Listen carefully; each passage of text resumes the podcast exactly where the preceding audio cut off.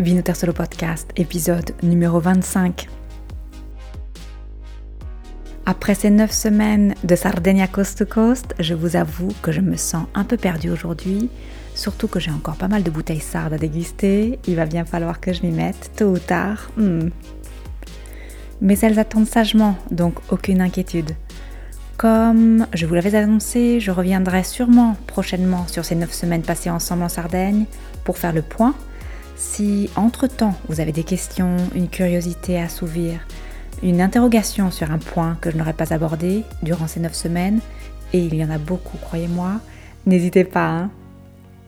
J'en profite, si vous n'avez pas encore exprimé votre appréciation sur les différentes plateformes, je vous en serai super reconnaissante. Spotify, Apple Podcast, Google Podcast, Fatevoy, c'est votre choix Sachez juste que c'est un tout petit geste pour vous, mais d'une super utilité pour moi.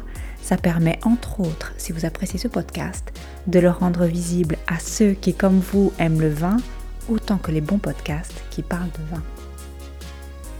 Chiaro? Hmm? Oh.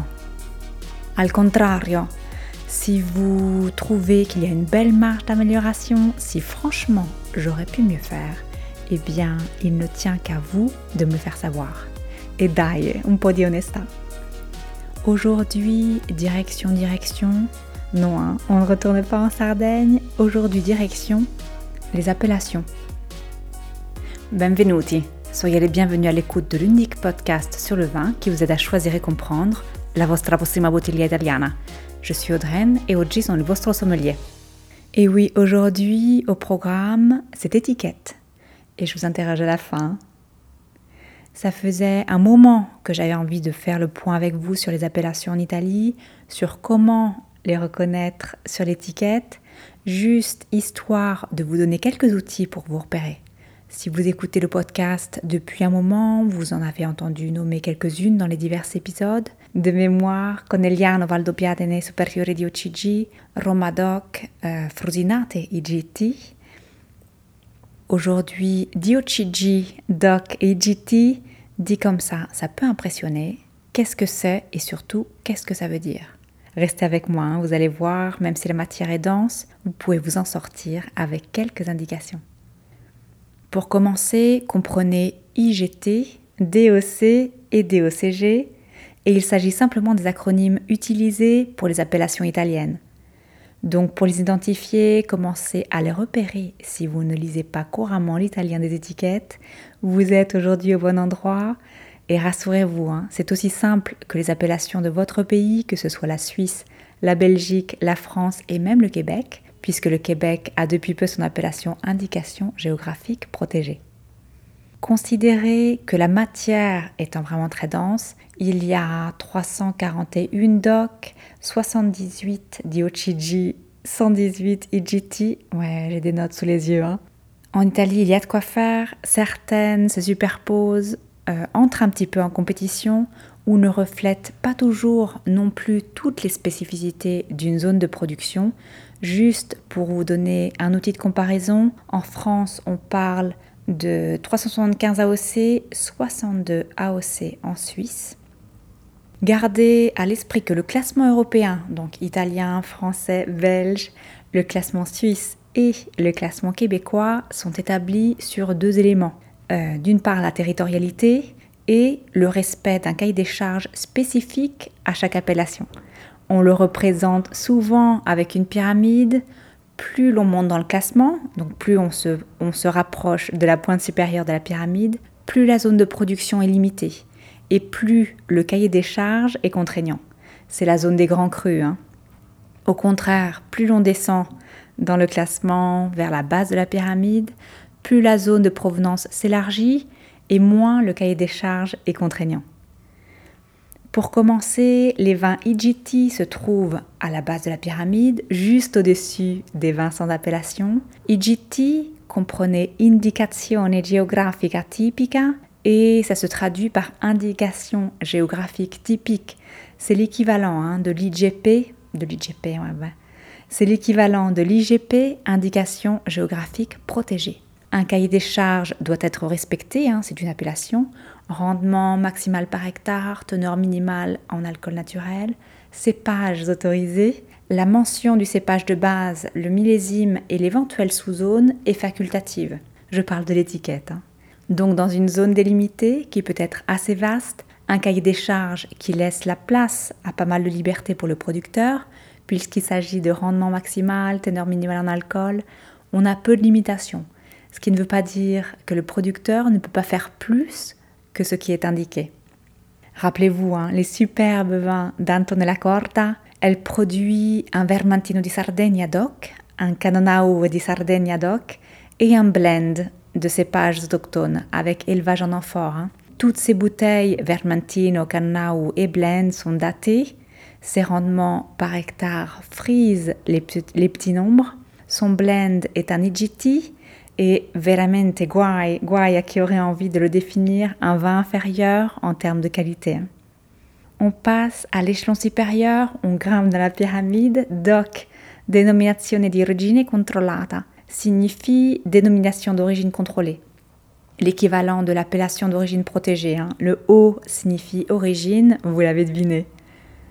Les vins DOC sont produits dans une zone géographique délimitée. La différence entre l'IGT un cahier des charges plus contraignant, des caractéristiques chimiques et organoleptiques précises, indications sur les types de vins pouvant être produits, une quantité de raisin pouvant être obtenue par hectare, les variétés pouvant être utilisées, le taux d'alcool naturel minimum, le type, la durée d'un éventuel vieillissement. Bref, c'est vraiment plus contraignant. Une spécificité du classement italien maintenant, DOCG. On y arrive en remontant vers la pointe de la pyramide euh, dénominazione di origine dénomination d'origine contrôlée garantie. C'est un degré d'appellation encore plus strict, avec un cahier des charges, des règles viticoles et œnologiques plus pointues. On a une zone de production encore plus restreinte que la DOC et bien sûr plus de contrôle. La DOCG est accordée aux vins qui ont déjà été reconnus comme DOC pendant au moins 7 ans et qui sont considérés comme particulièrement méritants. Pour vous donner une idée, hein, au moment de la mise en bouteille, chaque lot est rigoureusement analysé, goûté par un panel de dégustateurs du consortium.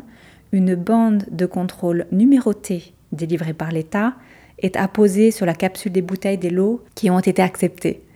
Euh, d'ailleurs, il me vient à l'esprit le célèbre No Name de Borgogno. Pour la petite histoire, Borgogno, c'est une célèbre maison de Barolo qui appartient à la famille Farinetti. Si vous ne le savez pas, Farinetti, c'est une des familles qui a derrière le, célèbre italien. Italie, ça vous dit quelque chose, c'est certain? Une année, Borgogno envoie à la commission les échantillons de son vin de Nebbiolo destiné à devenir Barolo di Ocigi et la commission les rejette, estimant que le vin présenté n'est pas digne de recevoir l'appellation.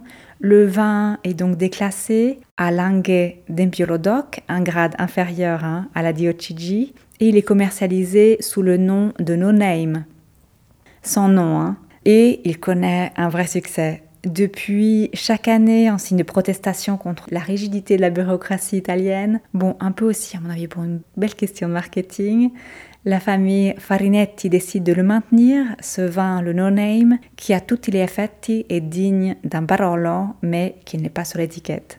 Bon, il est important de préciser une chose, bien qu'on parle souvent de pyramide de qualité, l'usage du terme est bien évidemment erroné, la qualité n'est pas un critère directement pris en compte par le classement.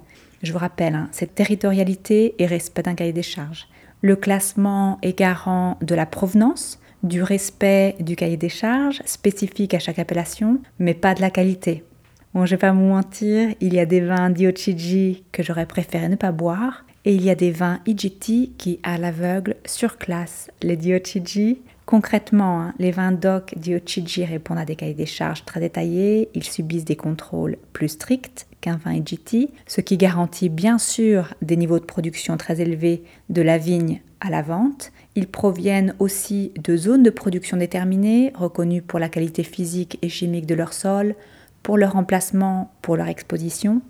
Un vin IGT ou un vin sans mention géographique hein, répond à des critères de production moins restrictifs au niveau législatif. Les cahiers des charges sont moins contraignants, mais rien n'empêche bien évidemment un producteur de faire un vin IGT ou sans mention géographique avec des critères personnels de qualité super élevés. Vous avez compris, hein C'est clair? EGT, zone plus large, plus de liberté pour les producteurs, mais aussi moins de rigueur au niveau administratif. DOC, DOC, une zone théoriquement plus circonscrite, un cahier des charges plus strict, des obligations de mention sur l'étiquette de l'année par exemple. DOCG, une zone encore plus restreinte, un cahier des charges encore plus rigoureux, un passé d'au moins 7 ans dans la DOC, un étiquetage plus strict lui aussi et plus de contrôle.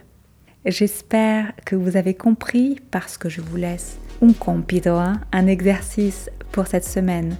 Cherchez chez vous, chez votre caviste, sur les bouteilles des vins italiens que vous aimez, sur les bouteilles vides qui attendent sur votre balcon d'être recyclées. Ouais, ouais, hein, je vous connais, c'est universel. Ne vous inquiétez pas. Hein. Les indications DOC, DOCG, EGT qui sont mentionnées et vous me postez aux réponses sur Instagram, sur le site où vous voulez. Pour la dégustation d'aujourd'hui, c'est sur le site. Vous y allez, c'est une bombe. Ça se dit encore ça Bombe? Hmm. Les potazzine Brunello di Montalcino di OCG 2014. Si vous me suivez sur Instagram, j'ai déjà posté la bouteille.